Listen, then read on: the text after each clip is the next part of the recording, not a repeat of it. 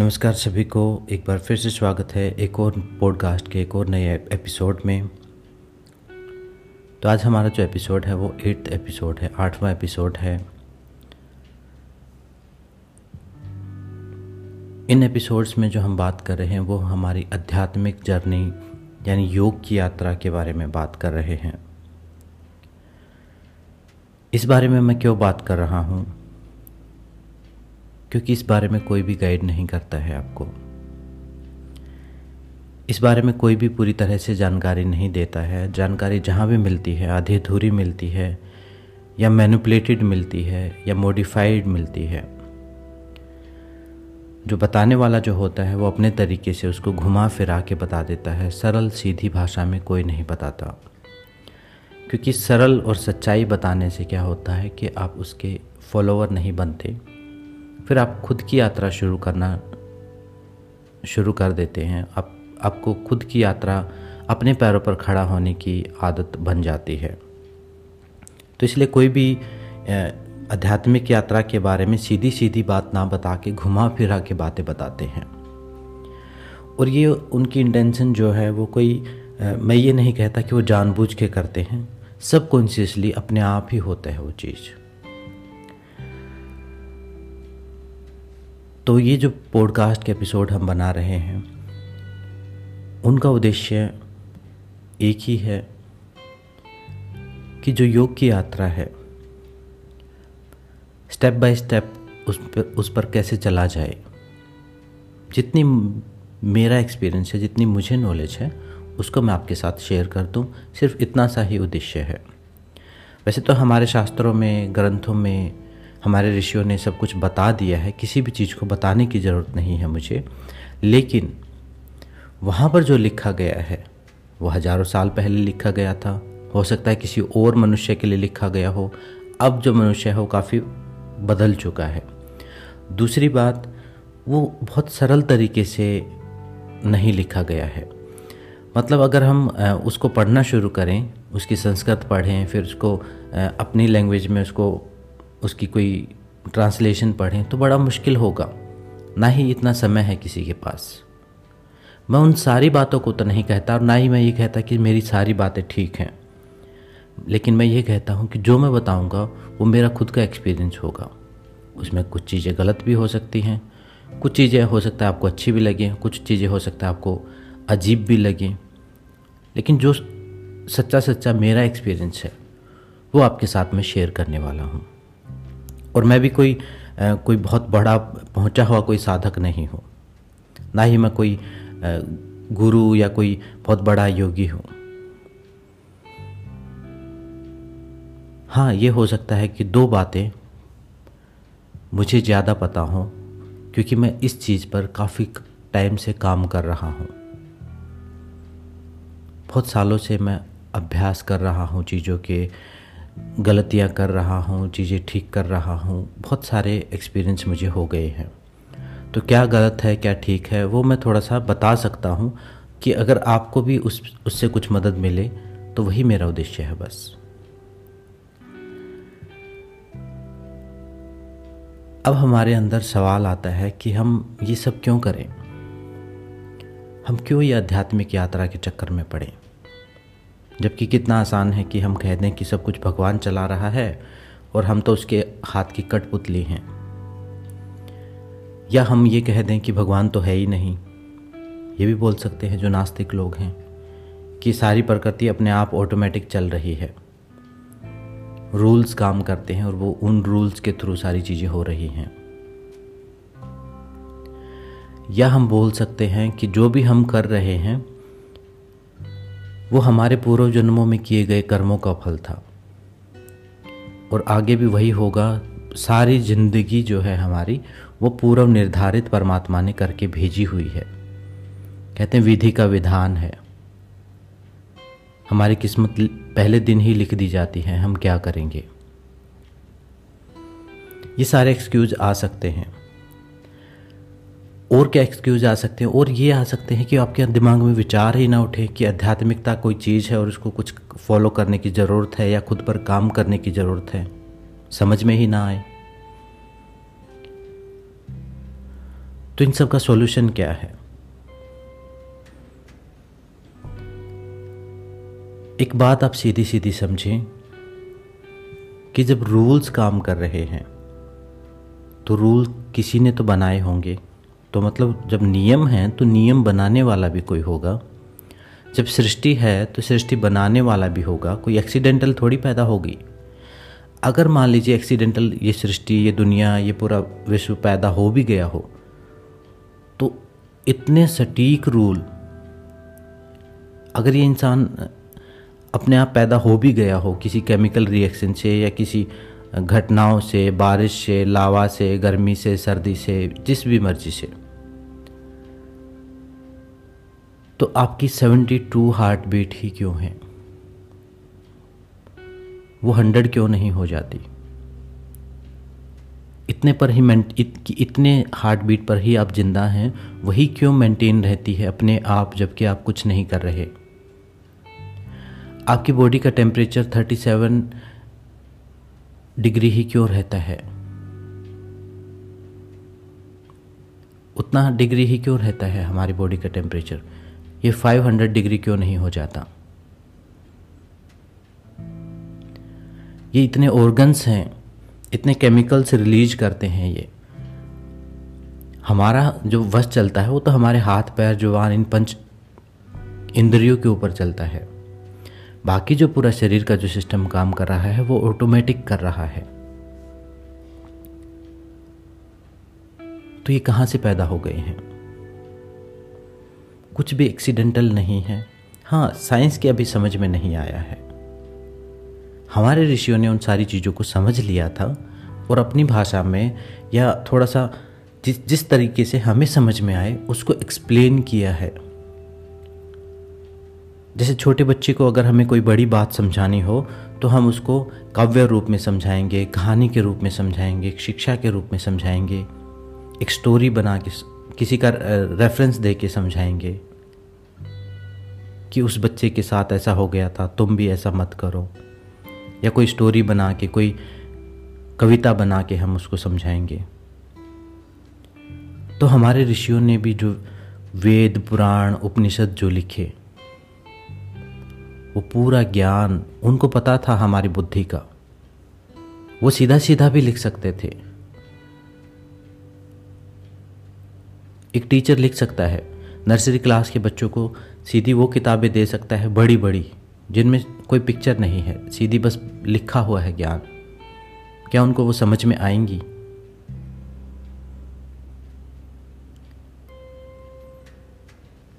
जब सिलेबस बनाया जाता है तो पता होता है। बनाने वाले को पता होता है कि पहली क्लास में कितना ज्ञान रहता है सेकंड क्लास में कितना ज्ञान रहता है।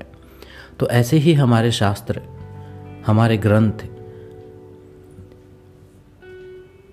उसी हिसाब से डाले गए हैं, उसी हिसाब से बनाए गए हैं, ताकि वो हमें समझ में आए। उन्हीं सारे एलिमेंट्स का उपयोग किया गया है उनमें, जो हमारे पकड़ में जल्दी आते हैं। इसलिए उसमें क्रोध, लालच, दुख, सुख सब सब दिखा दिया गया है। देखा ना, पुराणों में कभी पढ़ा होगा या टीवी पर देखा होगा कि देवता भी क्रोध करते हैं। भगवान को भी गुस्सा गुस्सा आ जाता है। नाराज़ हो जाते हैं। शिव से पार्वती नाराज़ हो जाती, गुस्सा आ जाता है। वो क्यों बताया गया है? वो प्रतीक क्यों दिखाए गए हैं? ताकि हमें समझ में आए। क्योंकि हम समझते ही उस काम क्रोध, मोह, लोभ को हैं। अभी हमारी वही लैंग्वेज है तो हमें उसी लैंग्वेज में समझाई गई है एक गूढ़ बात। अलग अलग शास्त्रों में अलग अलग ऋषियों ने बताई है।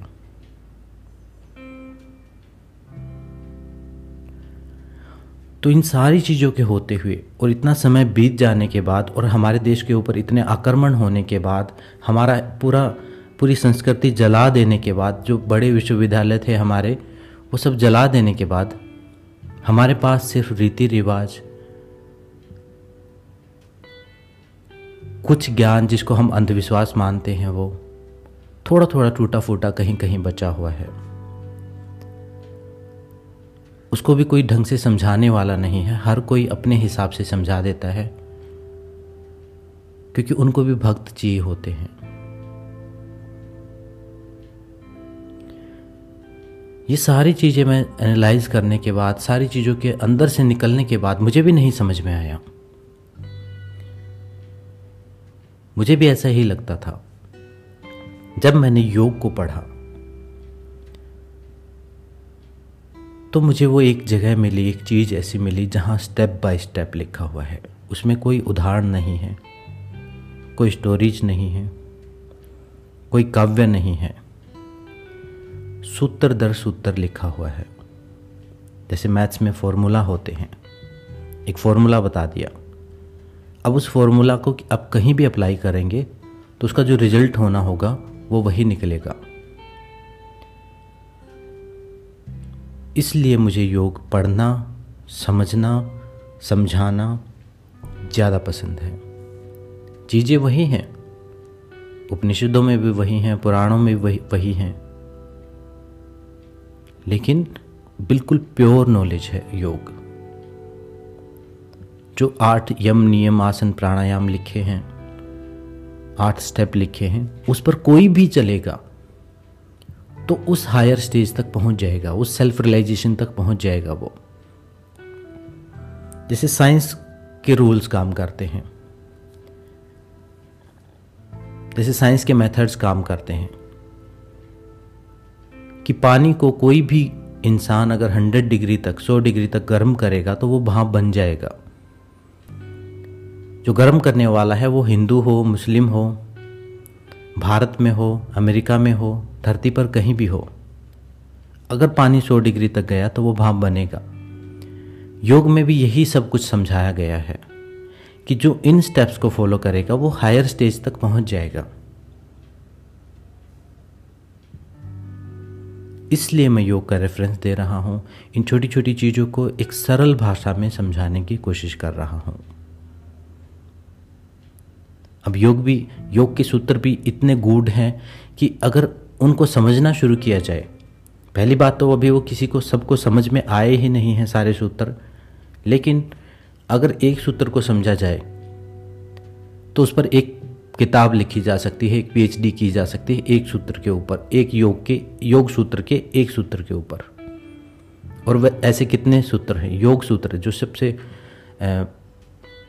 ऑथेंटिक बुक मानी जाती है टेक्स्ट माना जाता है 195 सूत्र हैं। और जितना मैंने पढ़ा है योग सूत्र को, और योग लोगों की एक्सप्लेनेशन सुनी है, और उसको समझाने का सुना है उसको डिटेल में समझा है तो मुझे यही समझ में आया है कि पूरा वो अभी किसी के समझ में आया नहीं है। मानव जाति को अभी वो समझ में आया नहीं है, और आया है तो वो आम इंसान तक पहुँच नहीं पाया है। हो सकता है पहले आया हो पाँच दस हज़ार साल पहले जब लिखा गया था, तब वो आया हो समझ में। लेकिन आज के इंसान के समझ से बाहर है वो। और ऊपर से हमारी फिर समस्याएँ अलग ही टाइप की हैं। तो हमने उस योग सूत्र को सिर्फ़ आसन, प्राणायाम के रूप में, बीमारियों को ठीक करने के रूप में समझना शुरू कर दिया है। वो भी बहुत अच्छी बात है। कम से कम हमने शुरू तो किया।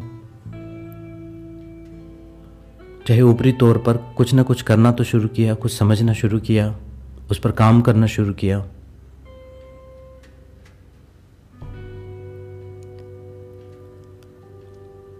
ताकि वो नॉलेज आप तक एक सरल भाषा में पहुँच पाए, जिससे आप अपनी ज़िंदगी से रिलेट कर पाओ। योग सूत्र आप जब पढ़ेंगे तो आपको लगेगा कि मेरे लिए नहीं है।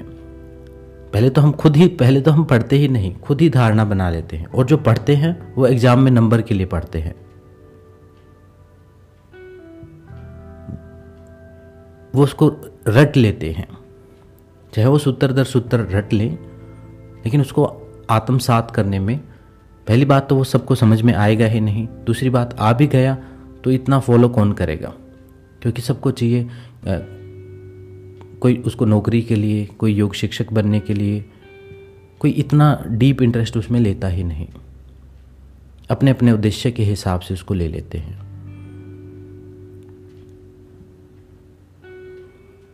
एक योग की एक ऊपरी तौर पर जागरूकता फैल चुकी है पूरी दुनिया में।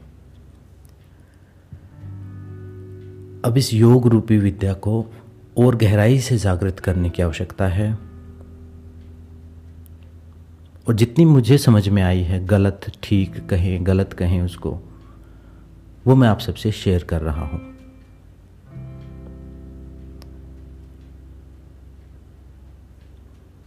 एक सूत्र पढ़ के उसका हिंदी अनुवाद पढ़ना तो बड़ा आसान काम है।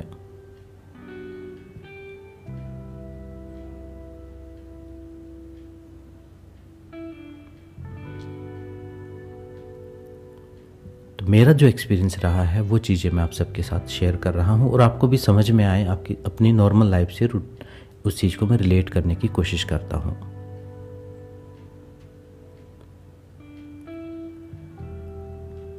अब ये हमें क्यों पढ़ना चाहिए? क्योंकि हर इंसान दुखी है। अभी आप मोक्ष को भूल भी जाओ कि हमें पता ही नहीं कि मोक्ष मुक्ति निर्वाण क्या है। लेकिन एक बात तो सच है कि आप दुखी हैं। यानी सफरिंग्स हैं अभी लाइफ में।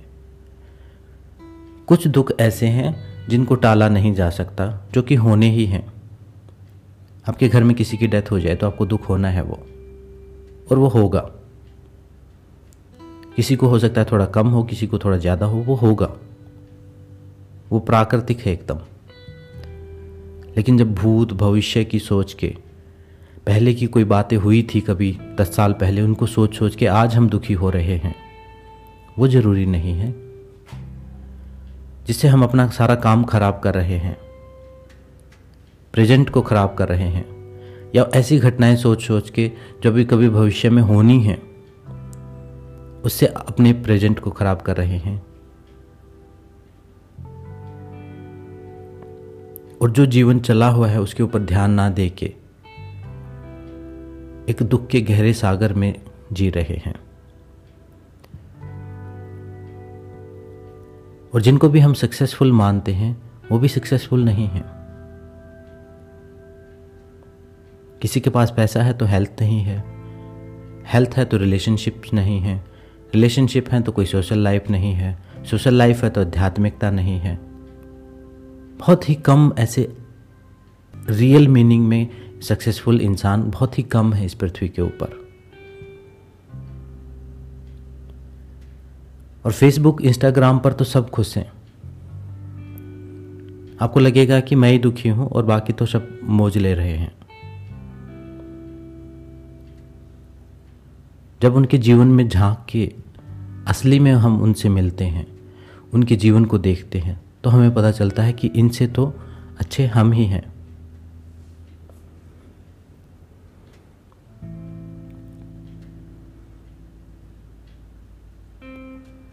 योग हमें सिखाता है मुक्ति, उन दुखों से मुक्ति जो नहीं चाहिए।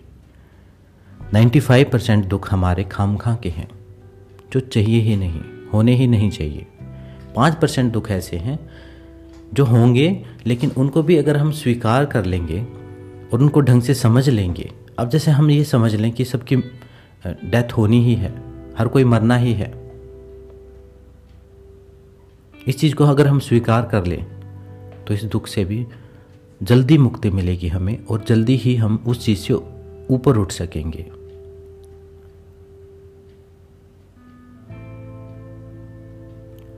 तो योग का जो मुख्य उद्देश्य है, वो सफरिंग्स को कम करना है। शुरुआत में कम ही वर्ड यूज़ करूँगा मैं, क्योंकि ख़त्म करना तो एक आगे की बात है। लेकिन कम भी हो जाए तो एक बहुत बड़ी बात है। और ये वही सफरिंग्स हैं जिन, जिनको हम पैसे से कम करने की कोशिश करते हैं, जिनसे हम कहीं बाहर घूम के आके हैं, घूम के कुछ अलग अलग चीज़ें करके उस दुख को ख़त्म करने की कोशिश करते हैं। लेकिन पता चलता है कि जितना हम ख़त्म करने की कोशिश करते हैं, उतना ही वो और ज़्यादा बढ़ जाता है। योग सिखाता है कि वो दुख समस्या नहीं है। वो लोग समस्या नहीं है आपके आसपास के। वो परिस्थितियाँ समस्या नहीं है।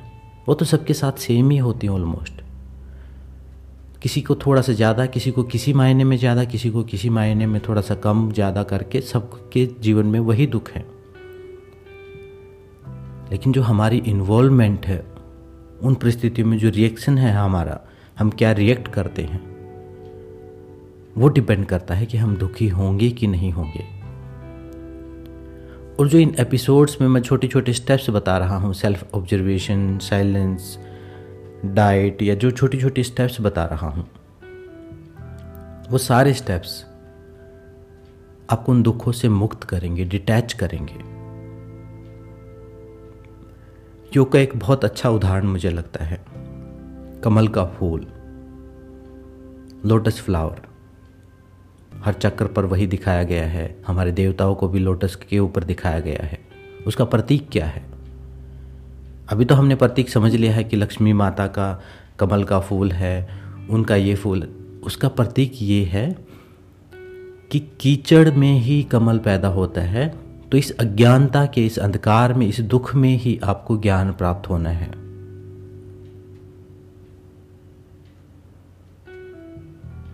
जैसे ही हम बड़े ध्यान से जब पूरी अवेयरनेस के साथ एक कमल के फूल को देखते हैं तो सारा अपराध भाव अंदर से मिट जाता है। क्योंकि वो भी कीचड़ में पैदा हुआ है। सारी शिकायतें ख़त्म हो जाती हैं। अभी तो हमारी सिचुएशन ये है कि ऐसा है तो मैं वैसा हूँ, वो ऐसा है तो ये परिस्थिति ऐसी हो जाए तो मैं ये कर दूँ, ये हो जाए तो मैं ये कर दूँ। लेकिन रियलिटी ये है कि जो जैसा है, बाहर जो भी है, बाहर तो कीचड़ है।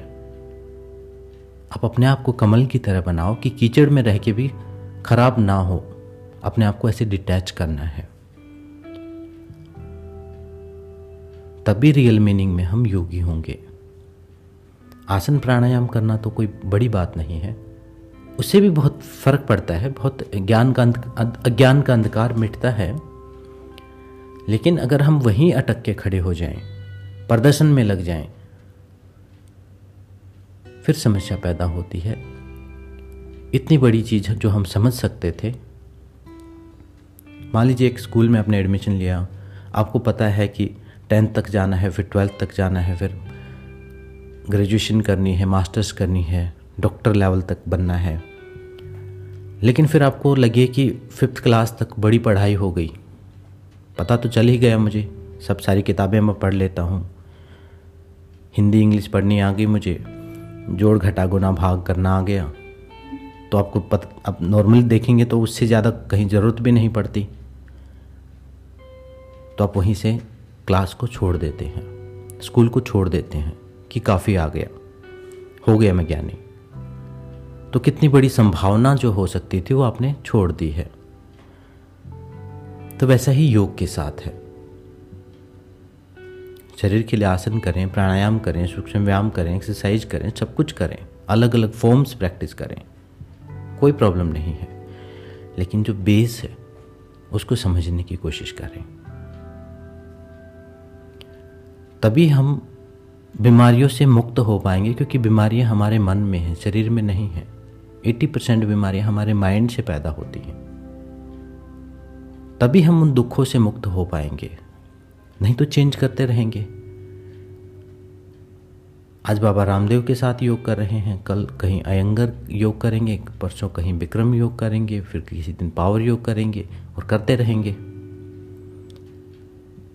उसी क्लास में पढ़ते रहेंगे, स्कूल बदलते रहेंगे। कहीं कहीं हमें थोड़ा अच्छा लगेगा, कहीं थोड़ा खराब लगेगा।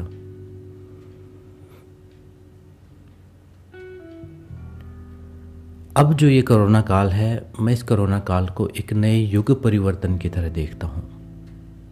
बहुत सारे लोगों की डेथ हुई है, बहुत सारे लोगों को दुख हुआ है। वो बिल्कुल प्रैक्टिकल है और वो सच है, उसमें कोई भी झूठ नहीं है। लेकिन मानव चेतना में एक नई जागृति आनी चाहिए इस समय के साथ। अगर नहीं आई तो फिर प्रकृति को बहुत बड़े लेवल पर विनाश करना पड़ेगा।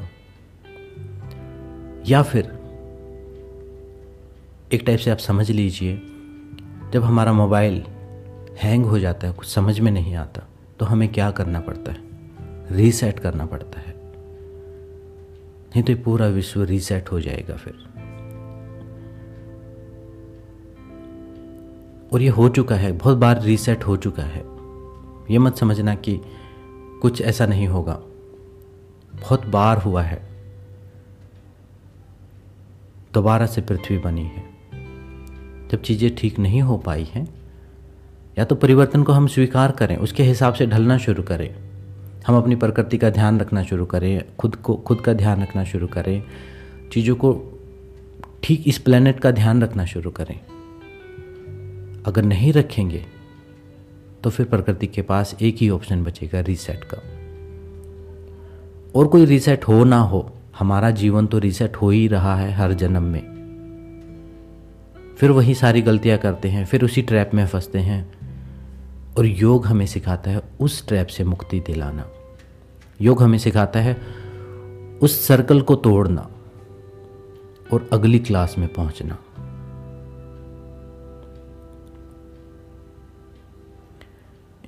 इस सारे सिस्टम में हमारा शरीर भी स्वस्थ होगा, मन भी स्वस्थ होगा, हैप्पीनेस भी मिल जाएगी। कभी दुख भी मिलेंगे, सारी चीज़ें मिलेंगी अलग अलग टाइप के रंग बिरंगे एक्सपीरियंस होंगे। और फिर परम मुक्ति को प्राप्त होंगे।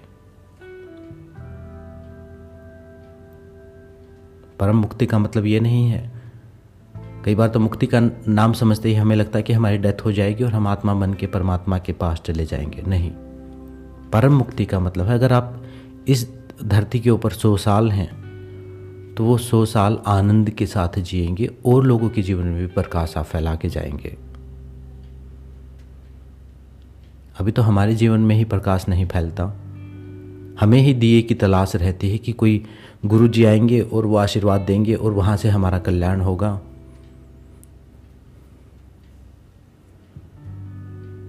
ऐसा नहीं है। वो गुरु हम खुद ही हैं। हमारे अंदर ही वो बैठा ज्ञान है। उस अंधकार के पर्दे को हटाने की कोशिश करें। और छोटे छोटे स्टेप से अपने जीवन को सुधारना शुरू करें सेल्फ इम्प्रूवमेंट करना शुरू करें। शुरुआत ऊपरी लेवल से करें, धीरे धीरे डीप में जाना शुरू करें।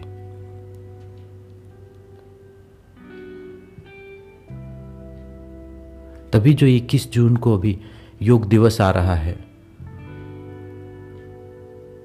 वो किसी काम आ पाएगा। नहीं तो थोड़े दिन में ये भी इतना कैजुअल हो जाएगा योग दिवस भी हमारे लिए इतना कैजुअल हो जाएगा। अभी तो हम बहुत एक्साइटेड इसलिए होते हैं कि अभी नया नया बना है। फिर वो इतना कैजुअल हो जाएगा होली दिवाली की तरह। और मुझे तो डर है कि योग दिवस पर भी हम दूसरों के घर डब्बे ना देना शुरू कर दें।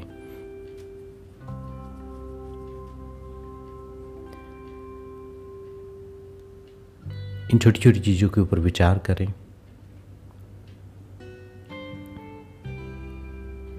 और खुद के ऊपर काम करना शुरू करें। आज के पॉडकास्ट में इतना ही। मिलते हैं नेक्स्ट एपिसोड में। ओम शांति शांति शांति।